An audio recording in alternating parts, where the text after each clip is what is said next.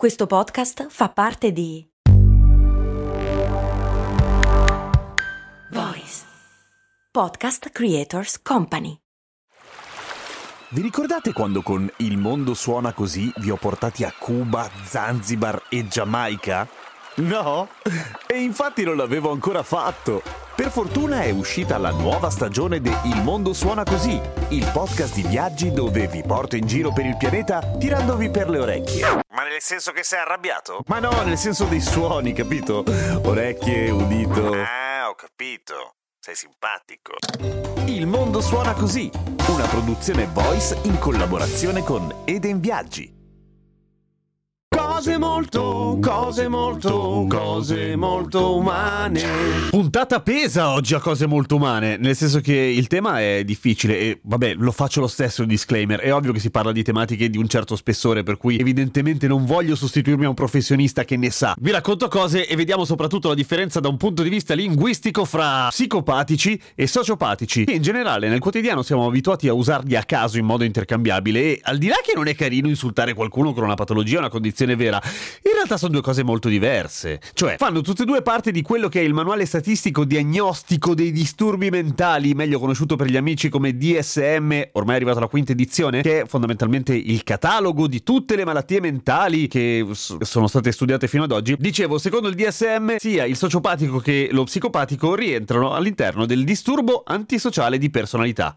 Gente che non va molto d'accordo con gli altri. Però sono molto diversi fra di loro. Il sociopatico tende a essere eh, impulsivo, irresponsabile, in un certo senso un po' più incasinato. Difficilmente riesce a tenersi un lavoro per molto tempo, perché in linea di massima, riassumendo, ha un problema con le regole della società. Per esempio, sono moltissimi i truffatori che si sono rivelati poi sociopatici. Non tutti i sociopatici sono truffatori e non tutti i truffatori sono sociopatici, ovvio. Forse il più famoso di questi è Ponzi. L'avete mai sentito? L'inventore dello schema Ponzi. Era un italo-americano... No, era italiano e basta, che è andato in America, ha fatto un casino e l'hanno arrestato molti anni fa. Ha inventato uno schema così ingegnoso che porta ancora il suo nome. Il Conte Lustig, un truffatore di cui ho raccontato a Che Storie, il podcast della trasmissione di Radio Popolare. Anche lui probabilmente sociopatico. Bella storia, tra l'altro. Quello che ha venduto la Torre Eiffel.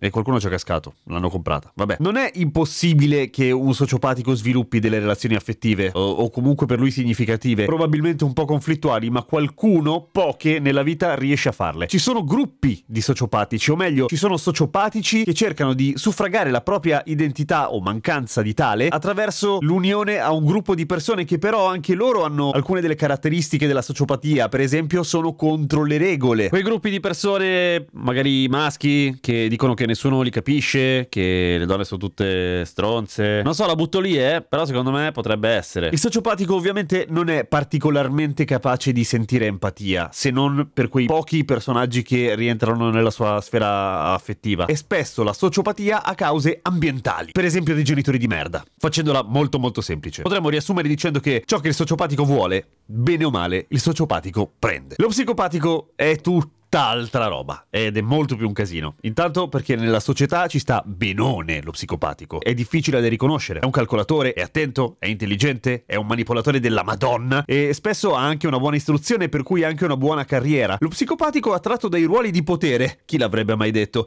e secondo una ricerca del Times di qualche tempo fa i lavori e le carriere con la presenza più alta di psicopatici sono gli chef, gli amministratori delegati, quindi capi d'azienda, gli avvocati, vabbè, i chirurghi, e qua già si può stare tranquilli, e soprattutto gli agenti di polizia. Relazioni vere e sentimentali per lo psicopatico? Uh-uh, no, zero. Non è capace di emozioni, proprio, non lo è. Lo psichiatra Harvey Cleckley, eh, che è stato uno che negli anni quaranta ha scritto un sacco di roba interessante, anche un po' controversa, soprattutto quando parlava di omosessualità, non è che fosse particolarmente aperto di mente. Scrive che per eh, lo psicopatico il bene e il male non hanno senso, eh, così come l'amore e l'odio. È incapace di provare tutte e due le cose, per cui uno psicopatico che vi ammazza non è niente di personale, questo è il lato buono. Non provano paura e persino l'ironia.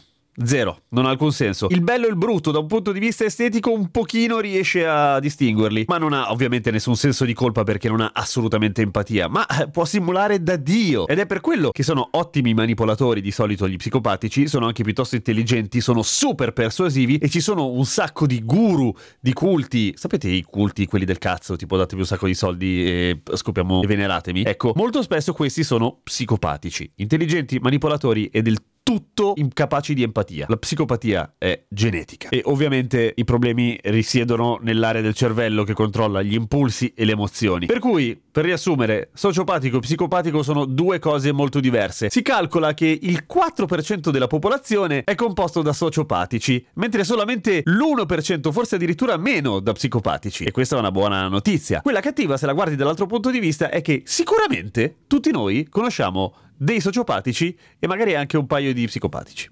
Pensa a te. State scorrendo mentalmente i vostri contatti su Facebook, eh? eh quello magari sì, quello magari no. Ci sentiamo domani con Cose Molto Umane e stasera, se volete, a partire dalle venti e trenta in onda su Radio Popolare.